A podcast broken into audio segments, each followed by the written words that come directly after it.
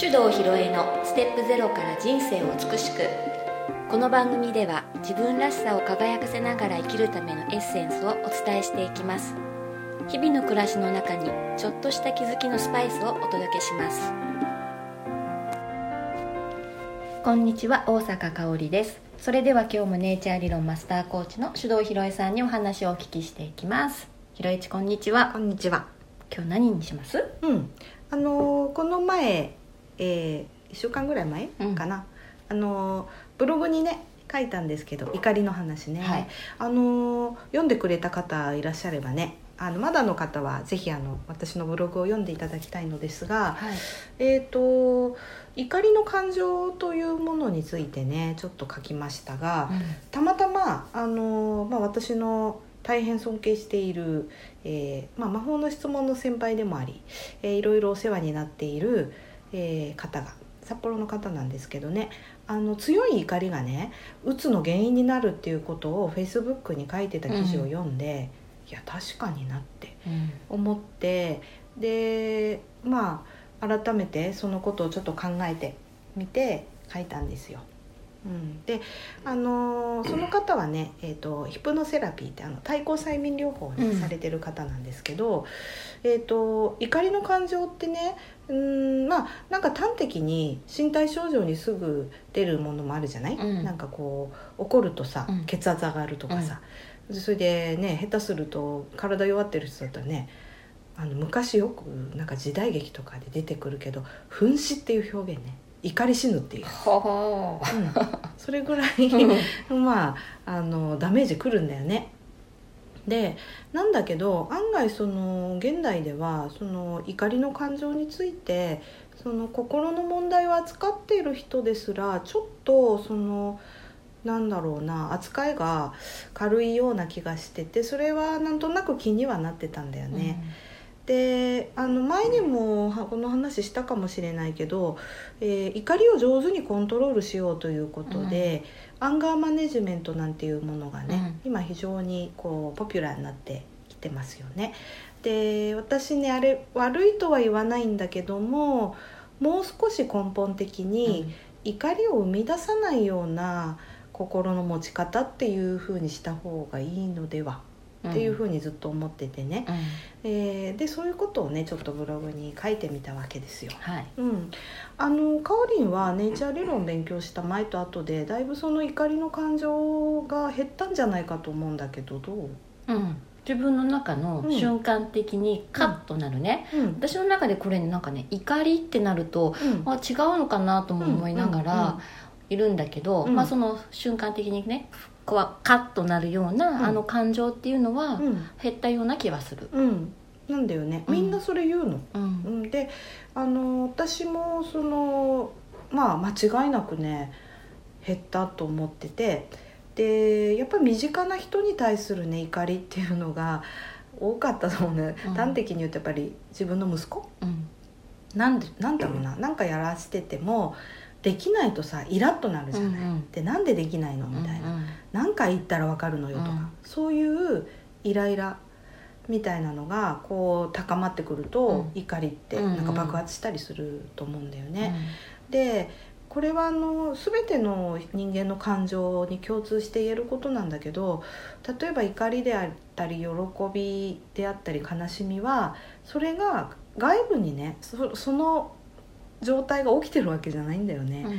何かを見た時に自分の中でそういう感情が生まれるってことなんで、全て自分の中のものなんだよ、うん。だからあのー怒りそのものが外部に発生してるわけじゃないから、だからね私はあのできることならそういう感情を生み出さずまあなんか楽しくて、えー安心安全な心持ちで過ごした方がね健康長生きになるんじゃない？うん。っていうふうに考えてるわけよ。うんうん。うん、だからねあのなんていうのかな？その怒りの感情に苛まれてる人を見るとなんか悲しくなっちゃうんうだな、ん。うん。だってそれ本当にね何も生み出さないから、うんそうだようねん。でね私あの役所勤めしてた時はねなんか四六時中怒ってたと思う。いろんなことに対して。でもさっきも言ったように、えー怒り的な出来事が起きてるわけではなくある出来事に対して勝手に私が怒りの感情を持ってただけなのよ、っていうことをね当時分かっていれば全然違ってたらだろうなと思ってでまあいろんなそういうことを学んでなくてもねもともとなんか自然とそういうの分かってる感じの人っているじゃない、うん。なんていうの一言で言うとああの人できた人だねっうんうんていう人いるでしょ、うん。で私のその役所勤めの時の同期の仲間とか友達でもそういう人いたの。うんで私がねカリカリ怒ってでもうみたいになってると諭されたんだよね。怒りは何も生まないよって、いやーできた人だねって私そんな風になれないわってよく思ってたんだけどさ、今はわかるわ、うん、目の当たりにすると。そうそうそう、うん。だからあこうこういうことか怒りは何も生まないんだよって言って自分の中から怒りの感情を生まないように生活するっていうこともできるんだなって、いやーそれ本当にねん私もすごい感じるとこで、うんあ私はなんどういうものに対してうん。怒るのかなとかね、うんうん。不満に思うのかなっていうのうん。がすごく分かったからうん。減ったんだと思うんだよね。そうだよね、うん。あのそれまではさなんか感情って勝手に湧き起こるから、制御しようがないものだっていうふうに思うと思うんだけど、そうでもないんだよねやっぱりね。だって同じものを見ても平然としてる人もいればものすごい怒る人もうんいてね、そうすごい個人差があるってことはやっぱり自分が何に対して怒りを感じるのかどういう状況だと悲しくなっちゃうのかとかね、分かってればあこういうふうに私今なってるなうんっていうだけで済むんだよね。うん。うん、これ本当大きいと思うよ。うんうん、だからあのところ構わずね怒鳴り散らしてる、まあ、クレーマーみたいな人だったりあるいは私が結構気になるのはうんとスーパーだとか飲食店みたいな公共の場所で子供を怒鳴ってる親ね、うん。うん、なんかに対してもあーって ちょっと心痛む感じっていうのがあるかな。るね。ううんん。でみんなね感じてると思うんだよ。だってそういうとこでさあのまあ子供が泣いてることに対してねあの苛立つっていうのは私ちょっとそれは違うと思うんだけどさあの子供を怒鳴り散らしてる場面見たらみんな嫌じゃないかなと思うんだよね。であのどうしてねそういう風になってるのかっていうのも根本的なところから考えた方がいい時期に来てると思うのね。うん。うん、っていうのはなんか世の中中ねイライラと怒りが溢れ返ってない、うん。それをなんか助長してるようなうん、とかね。そうそうなんかいや私もとっくにさうーんマスコミの報道とかは花から信じてない派なので、あのまたこういうトゲトゲした感情を煽るような報道の仕方してるなとかね、思うので、まあ、そういう時は見ないことにしてるんだけどうーんやっぱりなんか昔ってもっといや昔っつっても私が知ってるのって本当に物心ついたことだから40年かそこらだけどももう少し社会って寛容性があって、えーいろんなものをね受け止めてくれるようなところだったような気がするの。うん。うん、うん。でもっと言うと江戸時代なんかはさ、うん。さらに平和だったと思うんだね。うん。まあ、それがあの日本のこう科学技術の進歩を阻んだという説もあるから 一概にいいかどうかは置いといてだけどその人の心っていう部分ではねあのどんどん寛容性が失われていってるなっていう気がするね。いや本当だね。うん。でねその、まあ、原因をいろいろ考えるとそのまあ簡単に言うとねその経済市場主義みたいなものだったり、まあ、格差社会とかって簡単に片付けちゃってるけどもうんとまあも持てるものと持たざるものみたいに分けちゃってでなんか失敗したらもうそれで終わりで再チャレンジできない社会みたいな風にみんな思い込んでるからなんとかして勝ち組に入らなきゃってうん。思って競争を勝ち抜くということに対してものすごい血眼になって、えーそうじゃないそれを阻害するようなものはさ全部排除みたいな、そういうのとかが影響してるのかなと思ったりしてね。うん。いやうん。すごい深いとこまでね。うん、だってさなんかうーんと勉強できなかったら使い物にならないみたいなさ受験失敗したら終わりみたいなさ、そういう感覚持ってる人もまだまだ多くない？いやそうかもしれないよね、うん。勉強ができないと困るよ。うん。ってねやっぱり言っちゃうしね。うん、うん、じゃあ本当に困るのかってことなんだけどね、うん。私は全然そんなこともないと思ってて、で何がその幸せなのかっていうものもものすごくみんななんか分からなくなってきちゃってるのかなと思ってね、うんうん。うん。まあそういうことを感じるかな。うん。いやうん。どうなるんだろうじゃあ。うん、それでね私はもうこのまま日本はどんどん生きづらい社会になっていくのかっていうふうに思ったこともあったけどまだまだ捨てたもんじゃないぞって思ったのが、うん。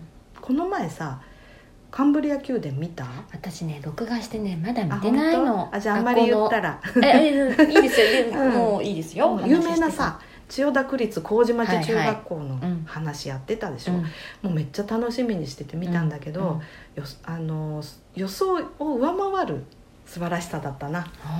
うん。いいですよ話して、うんうん。あのねよくさ取り上げられてるのは、えー、と定期テストと,、うん。えー、とた学級担任制とあとまあなんかもろもろさ、えー、と学校では常識ってされてるもの全部やめちゃったと、うんうん。校則もないからさ、うまあ一応基本的なものはあるのかな。だから出てくる生徒普通にねメイクピアスしてる女子いたからね、うん。あら可愛いなって。中学生ね。中学生中学生。あすごいって思ったんだけどあのね中でとってもね印象的だったのがテストね。テストはあの定期テストはやめたけどあの区切り目ごとの単元テストやってんだよね。はいここまで終わったからじゃあテストするねって、うん。小学校の時そうだったじゃない、であのあれをやってんの。だから、ここまでやった範囲を勉強すればいいから、まあ、点数簡単に取れるわけだよね、うん。まあそれでもできない子はいるんだけど、うん。で点数自分で納得いかなかったら再テスト受けられるわけ、うんで同じ範囲からほぼ同じ問題が出るんでできなかったところをもう一回やり直して分かるようになって受けたら点数上がるわけだよね。であ上がった方の点数で成績つけてくれるっていう。だから1回目は悪くてももう一回やれば大丈夫なんだって。うんうん。だからねすごいのが子供たちねテストの点数ね隠さないのみんな。うん。返されても「ウェイ60点だ」とか「あ95やるな」とか「40点俺ちょっとやばくないですか?」みたいな。うん。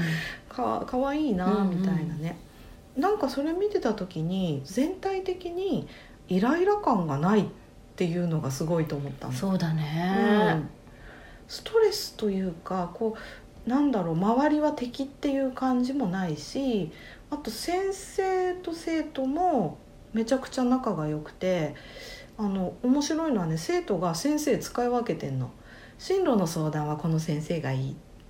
でちょっとした悩み事ならこの先生がいいって言うんだよね、でその先生もすっごく楽しそうで、まあ、廊下でね進路の相談とかに乗ってるのもめちゃくちゃ的確だし生徒もちゃんと聞いてるしあなんかすごく楽しそうだなって思ったんだよね。うんでその校長先生が言ってたのはあのまああの司会の村上龍眼ってテストの点数隠してなかったですよねみたいなこと言ったらあのあもう人と比べるっていうことはし意味がないことを生徒たちは理解していますって言ってたんだよね。素敵うん、あこれだなと思ったの。うんで多分そのものすごくこう社会に対する苛立ちとか思い通りにならないこう焦燥感とかねなんかやり場のない怒りみたいなのって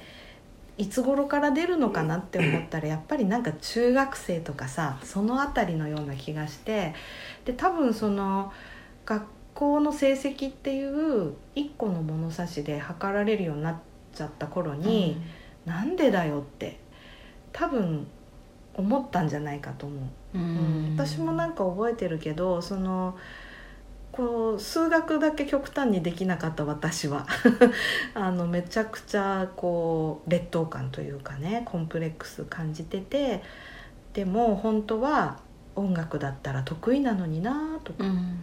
私このまま音楽家になろうとする時に数学なんかできなくてもいいのになんでこんなことで怒られなきゃいけないんだろうとか、うん理不尽だなってうんいうね、うんそういう感じを持つようになったのはあのぐらいの時期じゃないかなって。そうだよね、うん。こう比べるっていうかね、うん。人にこう見せられないなんかこう、うんうん。あの感情っていうのはそういうことなんだね、そうだと思う。だから自分のことを隠そうとしたり、うん。あるいはよく見せようとしたり、うん。なんていうことが始まるとやっぱりお互いの関係もどんどんギスギスしてまあ相手を受け入れるっていう感覚が育たないまま大人になっていくよね。うんうんなんかそれをねすすごくそれ見てて感じたんだようんな。あだからあもしかして私たちはイライラしたり怒りを感じるように育てられているのかも。なんて思っちゃった。ー、うん。うん、へえ嫌だ。嫌だよね、うん。だからあのなんて言うんだろう。みんなね例えば自分のやってることに自信があるとか自分のことが好きっていう人は相手を攻撃する必要がそもそもないでしょ。だからあのそういうイライラした状況を作らないで済むんだよ。やっうんぱり「何?」ってなるのってさ相手から気に障ること言われたりなんか弱点をつつかれたりしたらカチンとくるよね、うん。でもそういうことする人がいなければそういう感情起きないじゃないですか、素敵な世の中ですね、うん、だからね私はそう考えてやっぱりこう世の中にあふれてる怒りのねまあ量は測れないけどこう今蔓延してる感は確かにあうんうるよね、ん。でこの総量怒りの総量を減らすっていうことを考えたらやっぱり一人一人がね自分のこと大好きで満たされている状態を作った方が早いと思ったの。うん。うん。でそうしたら誰もだ、ね、みんなのこと周りの人のことを悪く言ったりさうん。攻撃したりしないから心の平和が保たれるじゃん。うんうん。これでいいんだっていうね、うんうん。安心感っていうのがね、うん。生まれますもんね、っていうふうに考えたのね。うん。だから まあ私がかつてそういうふうにねなんだろうすごい怒りにまみれた生活を送っていたことだとかもまあ意味があるなって思った、ううん。ん、だってそういうのを経験してないとさそういうなんだろうな理想の世の中こうだなっていうのを思いつかなかったと思うんだよね。いやでもね私はね無意識、無意識で怒ってたと思うよ。全然自分が怒ってるっていう感覚もなく、うん。きっと生活してたと思うな、うん、そうだと思う、うん。まあみんなそうなんじゃない？私もそうだったしさ。うん。だってこれ普通腹立つじゃんみたいな、うんうん。うん、許せないとか、うん。うん、それが普通の会話。そうそう、の内容、うん、あれ見た腹立つよね、ううんうん。腹立つで楽しく会話してるしてた。それが楽しいとは思ってないけど、うん。それが普通だって思ってた。うん、うん。そうなのよ、いやー恐ろしいね。うん、だからねあの意識することから始めた方がいいかもしれないけどね、でもねそう考えると私ずっと小さい頃のことやっぱり思い出してあのこれさ怒ってる人が好きな人は多分いないとは思うけどね。私人が怒ってるのが見るのが本当にねダメだったの。うん。あの怖いっていうより悲しくなっちゃうんだようんうね、ん。でそれがなんでなのかは分かんなかったんだけど今ここへ来てみてねあやっぱり私なんかこう怒りっていう感情に触れると自分はすごく悲しくなるっていうところからするとねこれは私が世界の怒りを減らす使命があるんだなって勝手に思っております。いえその通りだと思います、うん。だからねなんかあそうだよ。ネイチャー理論を広めるとここの自分を認められるようになって、うん。相手のことも理解できるから、攻撃する必要がなくなるとイライラや怒りって減らせるわ、うんうん。で一人納得したっていうそういう感じなの。うん。うん。いやまさしくそうだと思います。ねえ、いやーだからさなんかこうまあ息子もね今社会人1年生でいろいろあってさ、まあ、イライラしたりね落ち込んだりすることもあるんだけどうーんと物事はどう捉えるかによってその自分の、まあ、思い方一つでどうにでも変わるんだっていうことは理解してもらえてるかなって思う。ん。う。うん。いやそこを知ってるか知らないかではうん。すごく大きいと思いますしね、うん。これからのね生活のあり方も変わってくるし。う、ん。うん。まあだからね勉強もねもちろん大事だと思うよ。だけどそのいい成績を出すっていうことをにゴール設定をしてしまうとまあなかなか心の部分でね人を受け入れるとか自分を認めるっていうところにね持っていくの難しいかなって思うので、うんなんとかそういう教育をこう復興させるっていう言い方がいいのか新しく作るのか、うん。うん、やってみたいなっていう気持ちがうんふつふつと。